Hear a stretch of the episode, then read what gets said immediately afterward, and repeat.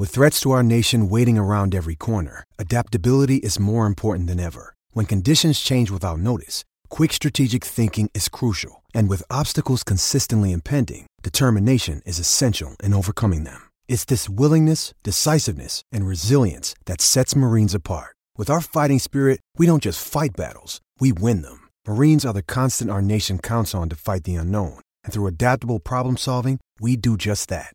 Learn more at marines.com. This episode is brought to you by Hyperice, the leader in advanced warm up and recovery technology.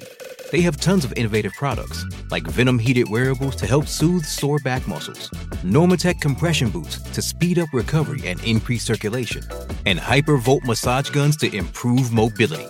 Loved by athletes like Naomi Osaka and Erling Haaland. Try them yourself. Get 10% off your order with the code MOVE at hyperice.com. Survivor 46 is here, and so is On Fire, the only official Survivor podcast. And we have a twist this season.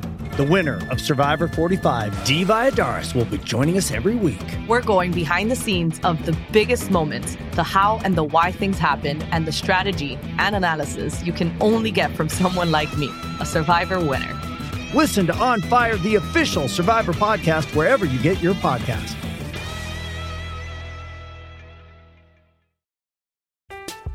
I'm Alex Rodriguez. And I'm Jason Kelly. From Bloomberg, this is The Deal. Each week, you'll hear us in conversation with business icons. This show will explore deal making across sports, media, and entertainment. That is a harsh lesson in business. Sports is not And, as uh, simple you know, I- as bringing a bunch of big names together. I didn't want to do another stomp you out speech. It opened up so many more doors. The show is called The, The Deal. Listen to The Deal. Listen to The Deal on Spotify.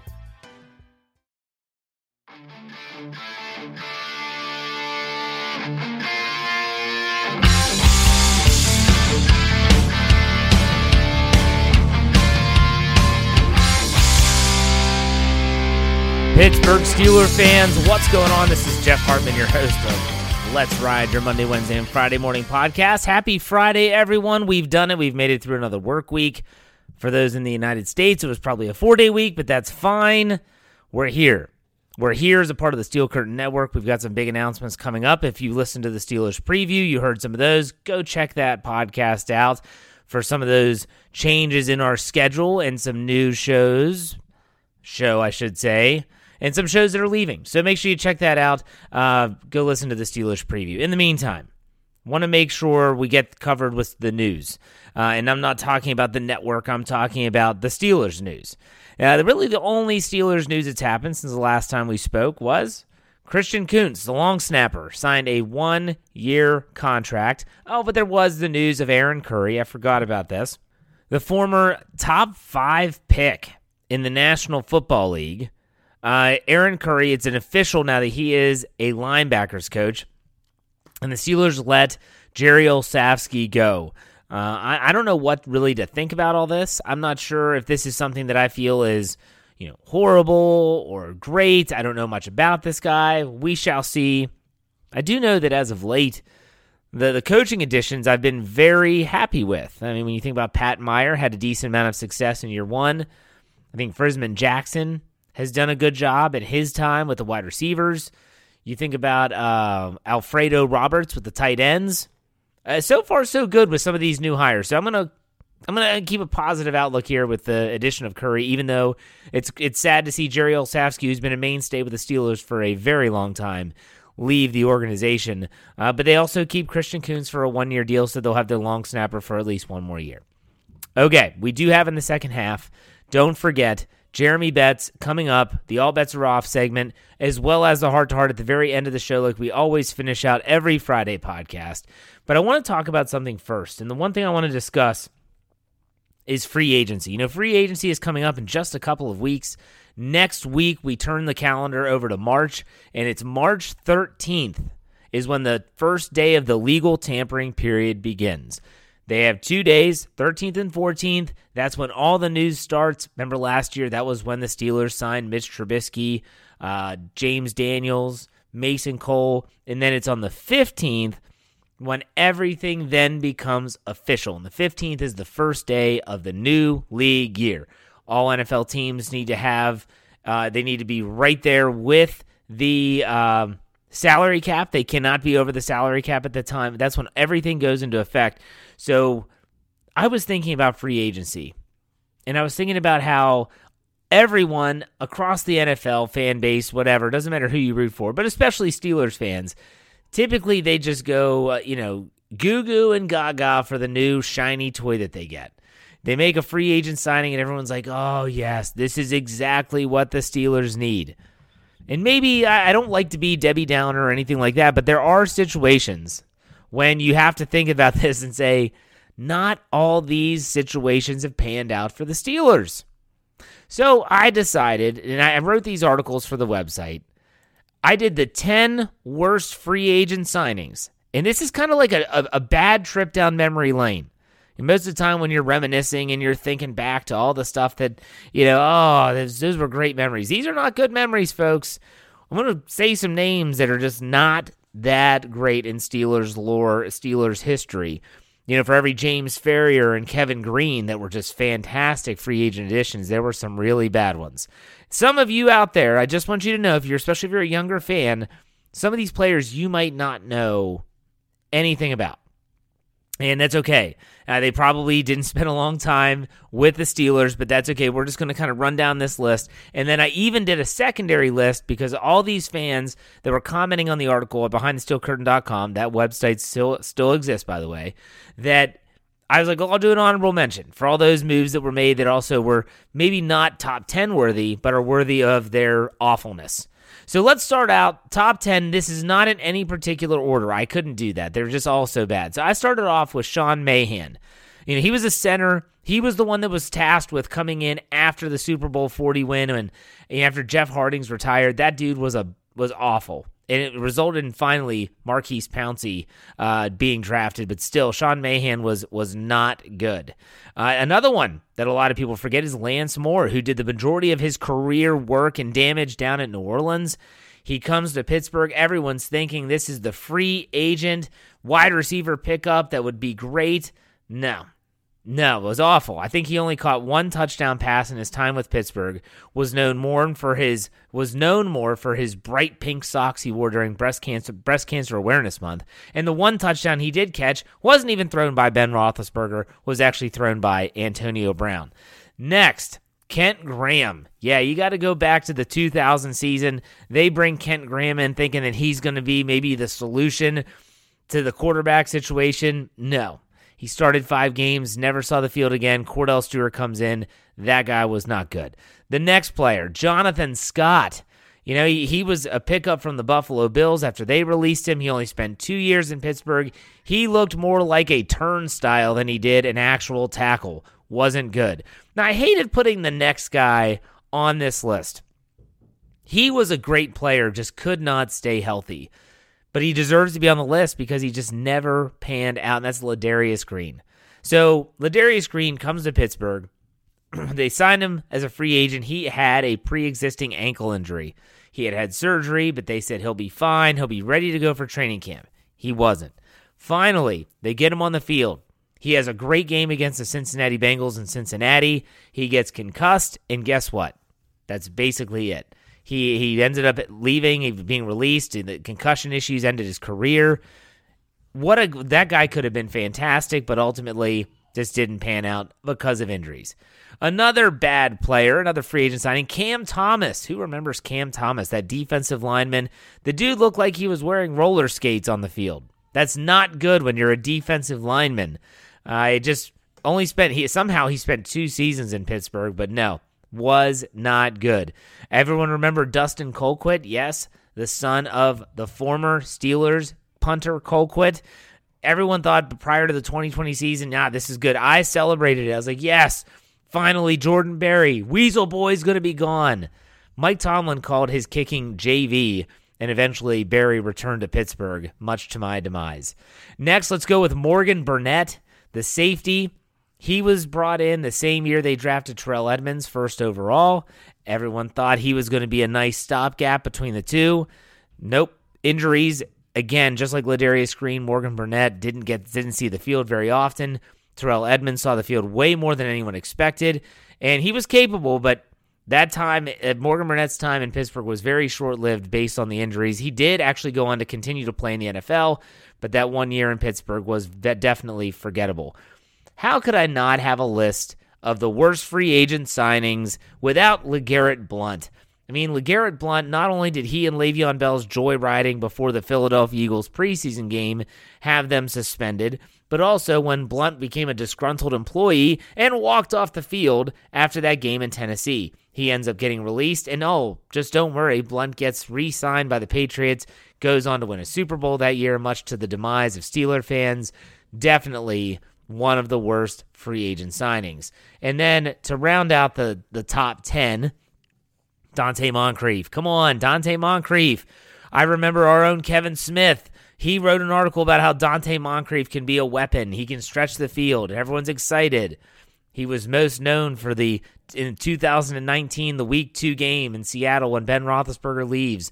Mason Rudolph comes in. He throws a pass. It hits off Moncrief's face, face mask. Still gets intercepted. That was kind of like the way that it went. Donte Moncrief didn't even last a season. He got he sat on the bench, inactive. He didn't see the field. They cut him for compensatory pick purposes. That was bad. So those are 10.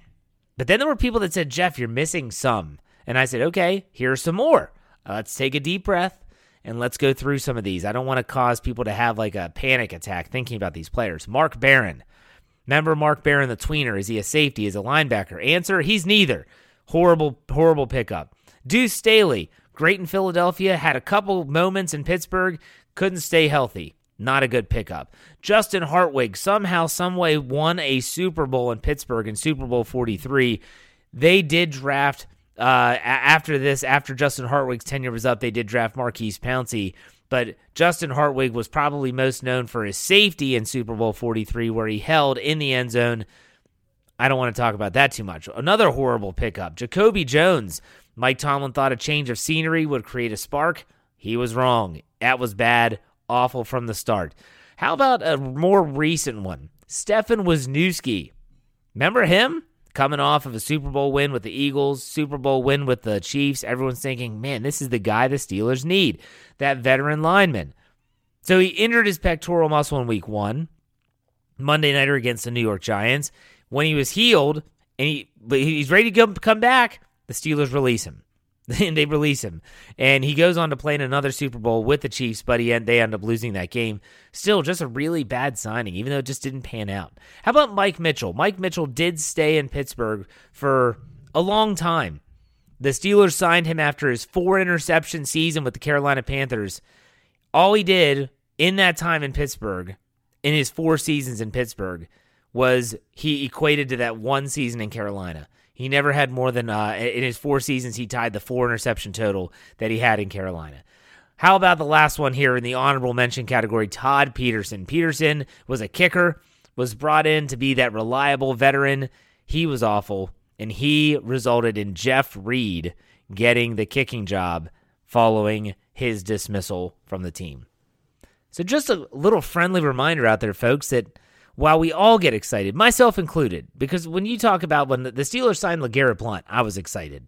I thought it was a great signing. And there were a lot of really good signings too. Yeah, I mentioned Kevin Greene. I mentioned James Farrior. You could say DeAngelo Williams as well. not all of them are bad. These are just the bad ones. When, when Ladarius Green was signed, I was so happy that that was that. He reminded me of Eric Green from back in the day and it just didn't pan out. None of these panned out. That's why they find their way on the worst free agent list of Steelers history. Just remember, keep that in mind this this offseason. Although a lot of the free agents last year panned out, they don't always pan out, and that's just part of it. The Steelers are not by themselves in that regard. All right, coming up after this break, I'm going to have Jeremy Jerome Betts on. We're going to talk about the NFL. We're going to talk about the combine, Omar Khan ask him a couple questions about an article I've coming out on the website about the NFL maybe doing a little minor league system. And don't forget the heart to heart at the end. We'll be right back after this break.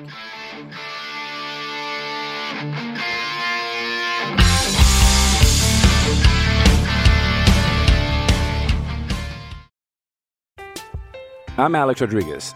And I'm Jason Kelly. From Bloomberg, this is The Deal. Each week, you'll hear us in conversation with business icons. This show will explore deal making across sports, media, and entertainment. That is a harsh lesson in business. Sports is not And, uh, as you simple know, I- as bringing a bunch of big names together. I didn't want to do another stomp you out speech. It opened up so many more doors. The show is called The Deal. Listen to the deal. Listen to the deal on Spotify.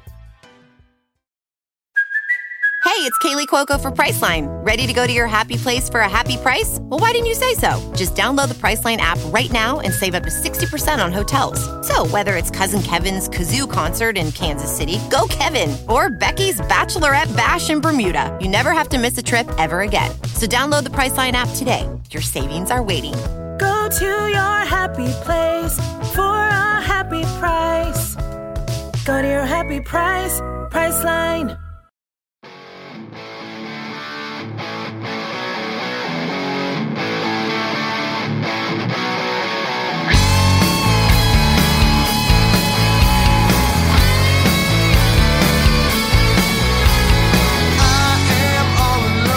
All right, Pittsburgh Steeler fans, it is Friday. It is the second half of your Let's Ride podcast, which means it's time for the All Bets Are Off segment with Jeremy Jerome Betts.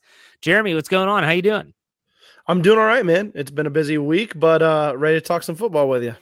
Absolutely. We're all gearing up for the NFL scouting combine to come up. You know, it's Mm. coming up at the end of next week and leads into March, and that's exciting. And we're going to talk about that. But I want to get your thoughts first on an article that I wrote. I think you were actually the one that shared this in the Slack channel for us. And I talked about it on my Wednesday podcast is the fact that Omar Khan was the Mhm. only GM at the HBCU, um, their own combine. What were your thoughts when you saw that?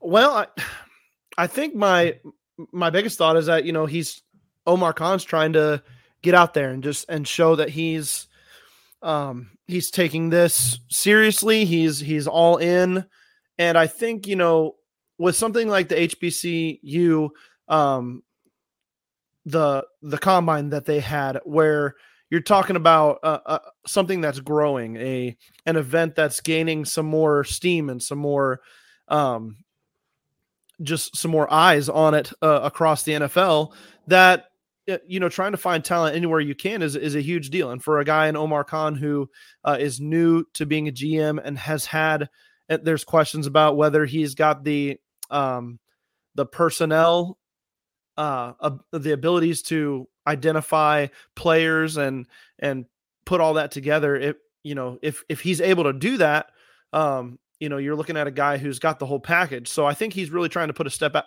a step of foot out there and say man i am the whole package and i'm willing to take the extra step even if it means you know there's no other gms here. I'm going to be uh the gm that that shows up to this thing. And you know maybe the steelers have their eye on a specific prospect. You never know. But um when he shows up i think it, it just shows that he's he's ready to uh not make steelers fans forget about kevin colbert but be ready for this next this next regime that's in place Yeah, I don't think I think there were some people that might have thought that was kind of like a PR stunt. You know, maybe he's in first year GM, want to get his face out there, some positive spin on him and his role with the team. I think it was more than that. I think this was mm. definitely Omar Khan thinking like, hey, all these other GMs are passing on this.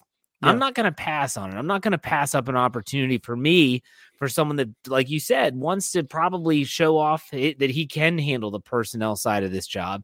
Well, let's get out there to the first combine you have and let's do it. So, um, it, I thought it was a good step forward for him, a, a Mm. good first step in terms of his first NFL offseason as the GM. And the big the big event is coming up in the NFL Scouting Combine in Indianapolis. I know you have an article that's going to run.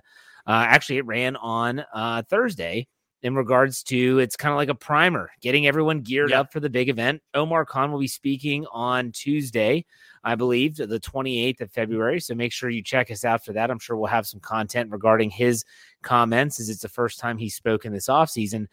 But when you think about the the scouting combine, and I know it's position by position, and that's a little different, but what do you look for out of athletes when it comes to the combine and the testing results that come back?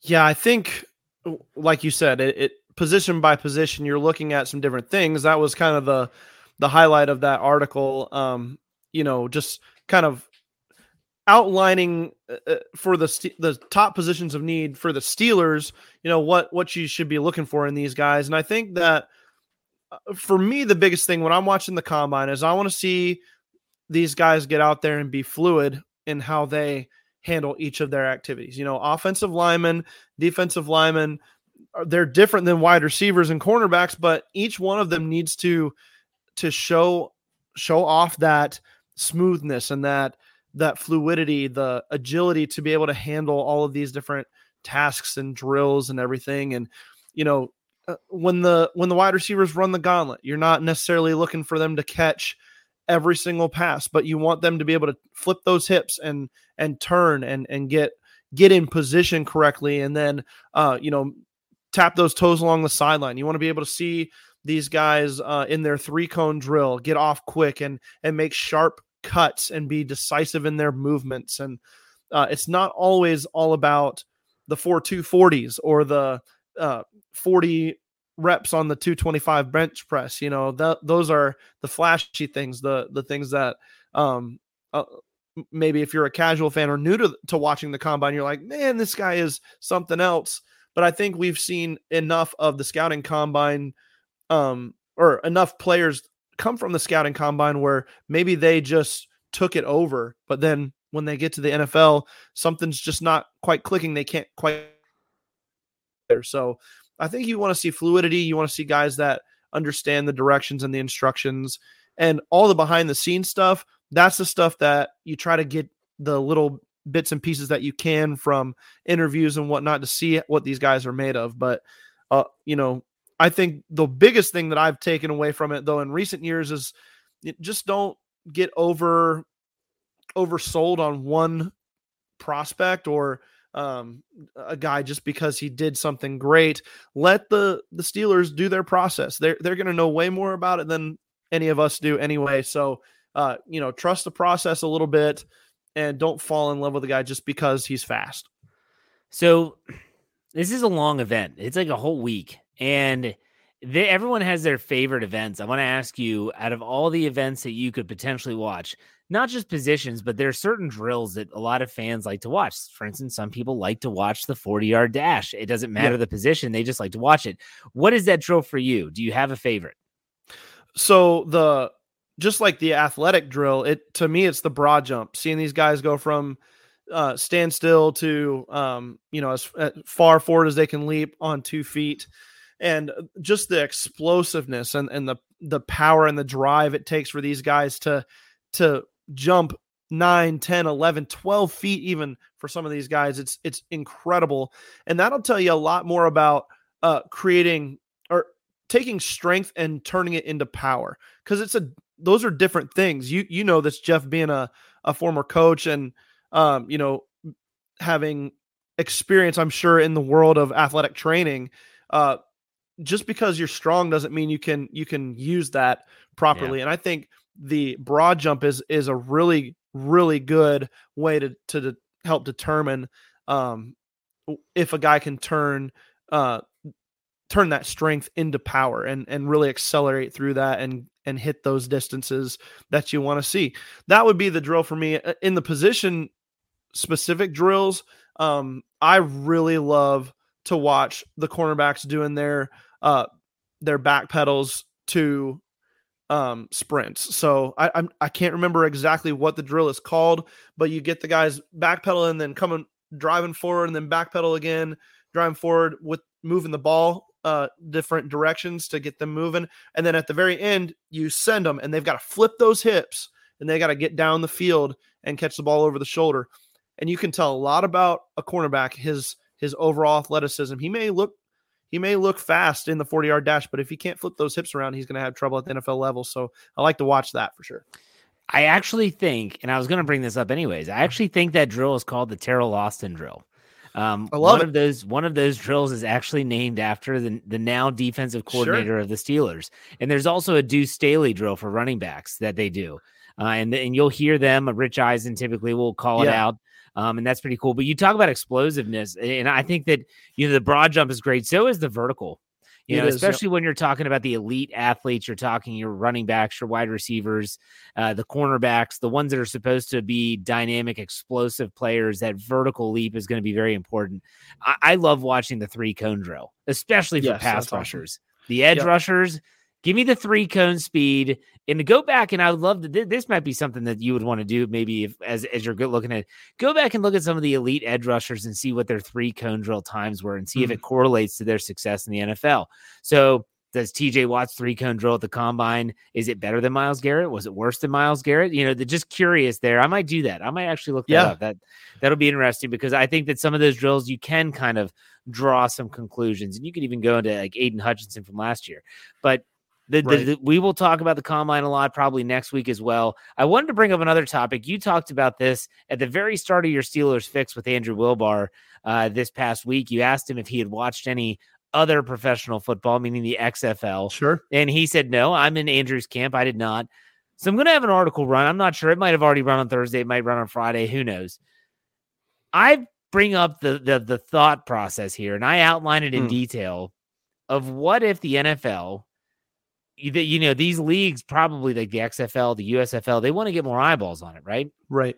Yeah. Way to, there's a way to do it, and I think it's that if the NFL adapts adopts these leagues as almost like their minor league system, akin to the NHL, Major League Baseball, and even when you look into like the D League for NBA, Sure.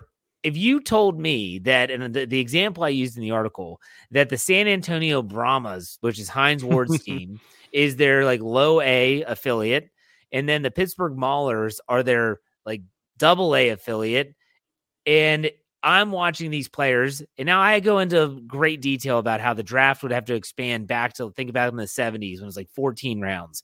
You would Right. expand the draft again. You would want to limit the number of uh undrafted free agents, and then you would send those draft picks down to one of your affiliates. You want me to buy in, me, Jeff Hartman, who only likes the NFL, give me a feeder system, give me players to watch, teams to watch, to be engaged with. I think it would be awesome. But Jeremy, I want to ask you, do you think that idea is even feasible? Let's just assume the NFL and the XFL and the USFL are Hmm. on board. Do you think it's feasible, that thought process? And if so, would you buy into it? I would absolutely love it if that was the case. Then you've got real rooting interest and players that you can kind of follow um, in their potential rise to to the NFL level. Because uh, you know, if there's one thing you hear, basically every NFL coach, uh, coordinator, you know, some of these guys they need development after college uh, when they can put their sole focus on the game. And the NFL is a what have you done for me lately league. And if you can't make your mark pretty quickly, then you might find yourself out of a job before you've even had a chance to really develop. So I love the idea of having those that type of affiliate league there. Um, my my thought process and question then is though, say you've got a guy on your practice squad and and practice squad guys are they eligible for this league in in the off season are they going to want to participate in it when they've been practicing with the team and maybe even called up to a couple games during the season is that a fatigue issue that's going to be a problem? Those are some different things. You know logistically you there, there'd be a lot to figure out but i think that they could swing it if they really wanted to. And i've heard mike tomlin on on the mic several times talk about how he uh, he loves the preseason process because you get to see these guys develop and you want to see um, you know how many of these guys can can make a mark as quickly as possible but that he also wished that there was a way that he could have more time with these guys and you know uh, maybe not him specifically but somebody in the organization or in those affiliates that reports to the team brass and uh eh, you know has scouts and and whatnot specifically designated for them to be able to watch these guys develop. Could be a huge thing for the league. You might see some positions where um guys come along more slowly or you can't find 32 Yeah. starter quality level guys say at quarterback at the position you know maybe something like this could improve that situation for the league Yeah, because you think about someone like uh, let's I'll use Chris Oladokun as an example. Mm. seventh round draft pick, drafted player, doesn't make a roster. He ends up getting released and finds his way onto the Kansas City Chiefs roster. He wins a Super Bowl technically, but he never dressed once. He was on right. their practice squad, I believe this that would be the perfect opportunity for that guy to be getting game experience now. I think back to Joshua Dobbs as another example. Right. A guy yeah. that held a clipboard for like the first 3 to 4 years of his career. Still has a ton of talent, probably just needs to actually get those in-game experiences. Now the XFL, I'm sure that The Rock is like we're going to take down the NFL. Mm-hmm. well, dude, you're not, but if you could pair no. with them and make this a, a reality, now you might be on to something because the NFL right. trumps everything. And when it comes you know? to viewership and what people care about and they're passionate about it. And like I said, I won't watch probably a second of XFL or USFL football.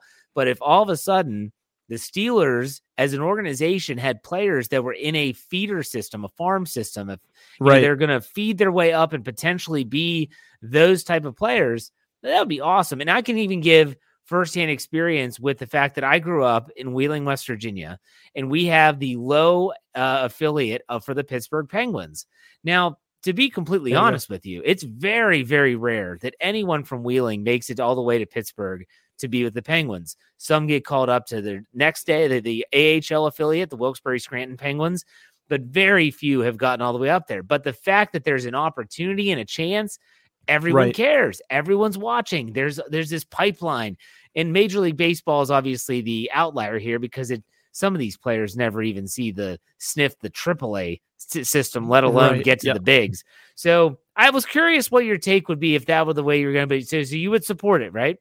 Yeah, absolutely, I would. And you know, just with the way that the NFL is trying to, you know, really just take over the sports market, I I don't understand why they wouldn't consider something like that as well. And I think another angle we got to look at this from is, you know, some of the rules and and um I guess trial and error type things that they try in these leagues to give the NFL an idea, hey, could this work?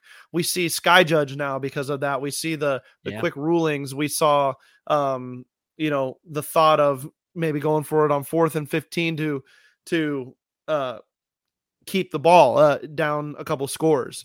Um, you know, I think the XFL now is doing kickoffs where the the kick kickoff team, except for the kicker, lines up five yards in front of the uh, return team uh, that's standing at like the 25 or, or the 30 yard line or something like that. So there's no uh, running start for these guys. So there's some weird things, but you get to see some of those things in a trial and error fashion at a lower level.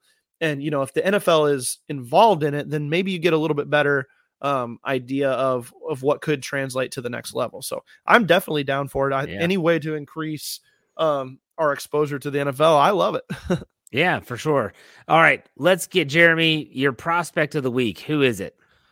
All right, I've been digging deep into some of these uh, wide receivers, um, just because I think the Steelers are going to need to address it at some point. At maybe not the draft, I'd like to see it like late in the draft. So I'm going to give you a guy out of uh, South Alabama, uh, which hosted the Senior Bowl. He was there at the Senior Bowl. It's Jalen Wayne, uh, who is actually another legacy player, not for the Steelers, but he is Reggie Wayne's son mm. and uh, plays with an edge. Um, he's got good agility, good route running. He's kind of a, a stocky slot, if you will, six foot, 205 pounds. So a well built guy, and he can move. Um, and you're looking at a Steelers team who's got it pretty well set on the on the outside for for 2023. Um, but beyond that, it's it's pretty well unknown. Are they going to address it with a free agent? We saw uh, Robert Woods was released this week. I think he could be a good fit for what the Steelers would want as a wide receiver three, uh, a slot guy. But if you're going to address it in the draft, I think it's going to be later. And I think uh, in the seventh round, you could get a guy like Jalen Wayne out of a small school who's got some big time uh, potential as a pass catcher. If you watch him with the ball in his hands, he looks like uh, like a poor man's Deebo Samuel at this point in his career. Uh, he can he makes people miss. He's got a lot of that um, YAC ability, if you will. Uh, he's he's a return man, so he's got some versatility there. He's a guy that I have enjoyed watching the tape of uh, over the last couple weeks, and I actually had him mocked to the Steelers in my uh, seven round projection a couple weeks ago as well. All right, good stuff. Uh, why don't you tell all the listeners out there what you have coming up on the website as well as on the Steelers Fix next week? Yeah, so you mentioned already the uh, the combine primer specifically for Steelers fans and the position groups that we're going to be keeping an eye on for the most part. Uh, just more draft stuff, more free agency stuff. As we get a little bit closer, you're going to start seeing some moves being made. Uh, I might do a um, I, might do a an article about Steelers free agents that could um in or that could be intriguing to other teams and which teams those would be. So that could be um that's something that I've been working on and getting started on uh, kind of the back end of uh, getting that produced there. So uh, keep an eye out for that. And then the Steelers fix, we're going to roll with some more position groups. And then uh, I don't think we have an interview for this next week, but we're hoping to get one uh, or two more before the draft starts. So just keep an eye on that, and we will we will preview the combine before it starts as well. Fantastic stuff, Jeremy. As always, thanks for your time. We'll talk to you next Friday. Have a good one, Jeff. All right, you too. All right, Steeler fans, thank you to Jeremy Jerome Betts. Look, I want to make a clarification for Jeremy. You know, he brought up the his prospect. He said it was Reggie Wayne's son. It's not, it's his cousin. He realized it after he said it. He sent me a message like, Jeff, it's not his son, it's his cousin. I was like, don't worry, I got you. I'll tell him it's he made a mistake. We all make mistakes. We're all human. Yes, cousin. So there you go. All right, let's finish this up with a little heart to heart as we do every Friday. You know, I was scrolling through ESPN the other day, and this actually doesn't have anything to do with the Steelers. I see that Aaron Rodgers decided to go do a I think he called it's called a dark retreat. Maybe there's some other technical term or jargon.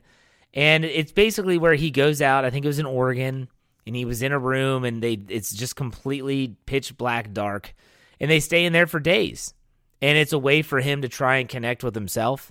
And he is someone that is definitely exploring that avenue. If you listen to how he did some more like a, more of a hallucinogenic uh, trip the past off season, uh, he's trying to find unique ways of finding himself. That's not what this is about. The dude can do what he wants. My question is is why in the world do, do so many people care about what this guy does in the offseason when it's not harming anyone else. I don't get this at all. This is something with me. Everyone's different. And Aaron Rodgers is a different cat. If you haven't figured that out yet, you got to realize that he's just a different dude. Just because he's different doesn't mean it's bad. Just because he's different doesn't mean that somehow he's not faithful to the Packers or if he goes to a dark room and sits there and, and reflects on his life and where he is personally with what, whatever he's doing. Who cares? He's not hurting anyone. It's not like he left the team in the middle of the season to go on a dark retreat. It's not like he's doing shrooms in the middle of a game to see what it feels like. This isn't that, folks. Can we please calm down a little bit? Can we please say, like, let pump the brakes and say, whoa, like, Aaron Rodgers can do whatever the hell he wants to do. If it's not hurting anyone else, say, you know what, Aaron, good luck, man. I hope you're I hope you find what you're looking for. He's searching for something. Hope you find what you're looking for, man. You want to go on Joe Rogan, you want to go on the Aubrey Marcus podcast, you want whatever. That's fine. Fine. We can be okay with someone else doing something different. That's my heart to heart. Think about that the next time you comment on social media. All right, folks, that does it for me. I'll be back on Monday, hopefully, with a Monday morning conversation. In the meantime, make sure you check out the Steel Curtain Network. Follow us on Twitter. Uh, you'll see me retweet a bunch of stuff. Just find that it's a, it's a good feed. Follow it. We're trying to do things a little bit different there. Uh, you know, interact with us. We love it. We love it. Absolutely love it. And stay tuned for more on that. But you know how we finish it out here. Be safe, be kind, and God bless. Have a great rest of your day, great rest of your weekend. We'll see you on Monday. Go